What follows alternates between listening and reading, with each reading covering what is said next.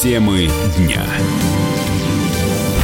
Вы слушаете радио «Комсомольская правда» в студии Игорь Измайлов. Миру грозит целая волна дефолтов. Такой прогноз дал аналитик американской компании JP Morgan International. Говоря о Ливане, например, где недавно объявили дефолт, экономист Дэвид Стапс подтвердил, что в будущем возможно еще несколько таких же ситуаций. При этом он отметил, что уже через несколько лет после кризиса рынки для таких стран снова открываются, а вслед за этим возобновляется и внешнее финансирование. Но, что удивительно, с коронавирусом, который уже сильно навредил экономике, грядущий мировой кризис аналитик почему-то не связал. Что ждет мир, спросим экономиста Дениса Ракшо. Э, Денис Григорьевич, здравствуйте. Доброе утро. Денис Ракша с нами на связи. Да, действительно, дефолты сейчас начнут с компаний, стран, или все не так страшно пока? А, ну, мне кажется, что тут ситуация несколько э, преувеличена. Он сгущает краски. Во-первых, это, эта история не быстрая. А, пересмотр кредитных рейтингов, объявление дефолтов, а, это не, не вопрос а, дня или недели. Это все развивается очень долго и, и мгновенно не происходит. Значит, что касается угрозы дефолтов, то еще до всякого коронавируса Ливан, собственно, стоял в этом списке под номером один, под номером два стояла Аргентина. А, я думаю, что в этом смысле, ну, Ливан уже объявил дефолт, а Аргентина на очереди, и э, коронавирус вряд ли тут является решающим фактором. Но, конечно, есть страны, экономики которых очень сильно пострадали уже и пострадают э, еще. Например, это страны туристические, в которые практически прекратили ездить люди. А, конечно, можно ожидать, что а, через какое-то время эти страны могут а, объявить суверенный дефолт. Но это вопрос, скажем так, вопрос того, насколько будут помогать.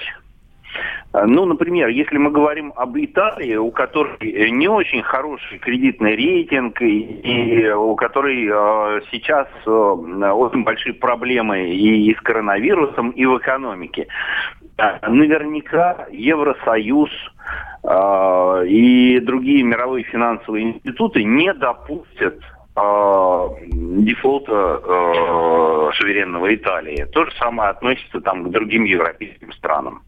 А, Денис, а Помните, а вот... Спасали Грецию. Денис, а коронавирус может быть использован как форс-мажор, объявление форс-мажора для того, чтобы или списать свои обязательства, или э, еще как-то вот э, скорректировать? Ну, смотрите, он уже используется как форс, форс-мажор, несомненно. А, он, он, он им и является. Да.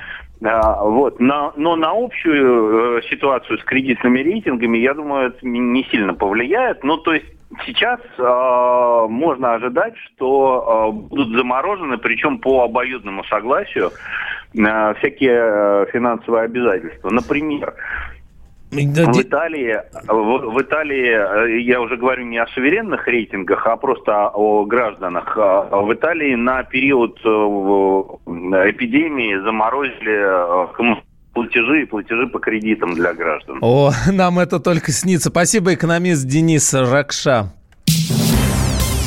Аналитики крупного российского сервиса для планирования как раз путешествий составили портрет типичного пассажира самолета. Итак, типичный российский пассажир самолета – это 31-летний мужчина, которого зовут почему-то Александр. Место авиапассажир старается выбрать у окна в носовой части самолета. Как правило, он покупает билет в одну сторону, в эконом-классе. Все потому, что условно Александр не планирует поездки заранее. Покупает билеты за неделю до вылета, ну, где-то вокруг да около. Большинство поездок приходится на май, причем выпадают они в основном на пятницу пятницу. Чаще всего типичный путешественник отправляется в Москву, Санкт-Петербург и Сочи. Если он выезжает за границу, то это обычно Ереван, Прага и Стамбул. Вот еще о путешествиях. В России подсчитали, что более половины туристов не платят курортные сборы. Из 6,5 миллионов человек, которые отдохнули в Сочи за прошлый год, заплатили только 2 миллиона 800 тысяч путешественников. Чтобы это выяснить, администрация города просто сопоставила данные аэропорта, вокзалов и гостиниц. Но если в гостинице налог оплатить заставляют, то тех, кто останавливается в частном секторе, отследить, конечно, очень трудно. Ужесточат ли контроль из-за этой удручающей статистики, объясняет президент Союза туристических агентств Сергей Голов половина туристов едут, это не туристы, а просто путешественники, которые живут не в отелях, не в гостиницах, а живут в съемных квартирах. По количеству людей, которые приехали в Сочи и тех, которые проживали в отелях и в зарегистрированных объектах проживания, это одна часть а те, которые проживали в частном секторе, которые, соответственно, не собирают данный курортный сбор, вот отсюда идет несоответствие. Насколько я знаю, что показатели по зарегистрированным, аттестованным объектам размещения, там все курортный сбор собирают и эффективно тратится это все на благоустройство. Для того, чтобы собирать курортный сбор, создана целая инфраструктура администрирования. Вы же не можете людей заставить, проживая в квартире, приезжать приезжать на какие-то пункты сбора. Я даже не знаю, как я, я себе представить не могу, как это можно сделать. А потом люди платят курортный сбор в отелях на улучшение объектов размещения. Да, в частной квартире вы куда, кому будете? Просто это недоработки. Изначально, когда этот курортный сбор назначался, об этом многие говорили, как вы будете собирать. Сбор ввели в 2018 году. Кроме Краснодарского края, он действует в Ставрополе и на Алтае. Танцор из клипа группы Little Big на песню «Уно» завоевал симпатии иностранных блогеров и СМИ. А Дмитрий Красилов из Алтая теперь пишут самые влиятельные издания и музыкальные порталы. Ранее российская группа представила песню «Уно», которая прозвучит в Роттердаме на Евровидении, если, конечно, все это будет. В клипе коллектив выступает э, в расширенном составе и с забавной подтанцовкой. Тем временем сам клип набрал уже свыше 18 миллионов просмотров. Вчера было 11. И уже в включен во вкладку в тренде видеохостинга YouTube в 16 странах-участницах конкурса. При этом клип попал на первое место в трендах Беларуси, Литвы, России, Украины и Эстонии. to be ready for some action now.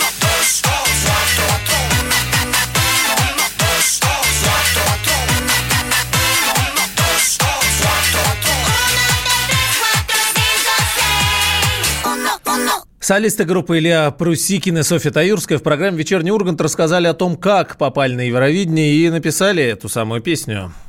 В прошлом году мы э, реально отсылали песню с надеждой попасть туда. В этом году мы решили прикольнуться, отослать песню. Ну, все равно нас не возьмут. Да. И тут Это раз нас берут. Получается, что прикол вышел из-под контроля. Нам 2 марта говорят, ребята, вы едете на Евровидение. Это вот буквально? Да. Да, 10 дней назад. Вам нужно всего-то записать песню и э, сделать клип. Нам пришлось э, попотеть. И прям мы были в аду. Песня у нас уже была, мы не писали ее к Евровидению, мы ее э, написали на отдыхе. Вот, просто написали и хотели ее просто выпускать.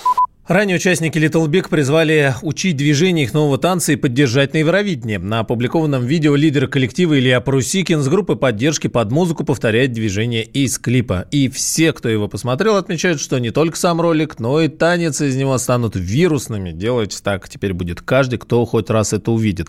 И уже записывает такие видео. Танец несложный. Надо сначала положить руки на бедра, затем немного присесть, начать э, порхать э, полусогнутыми ногами, словно словно крыльями бабочки. Сделать невозмутимое лицо, положить руку на пах и повернуться вокруг своей оси.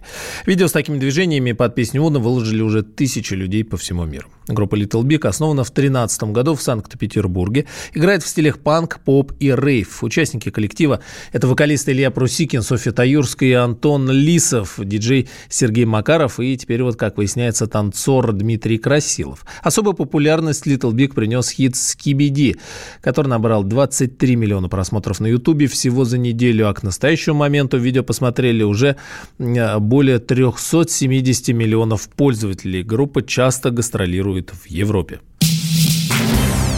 Темы дня.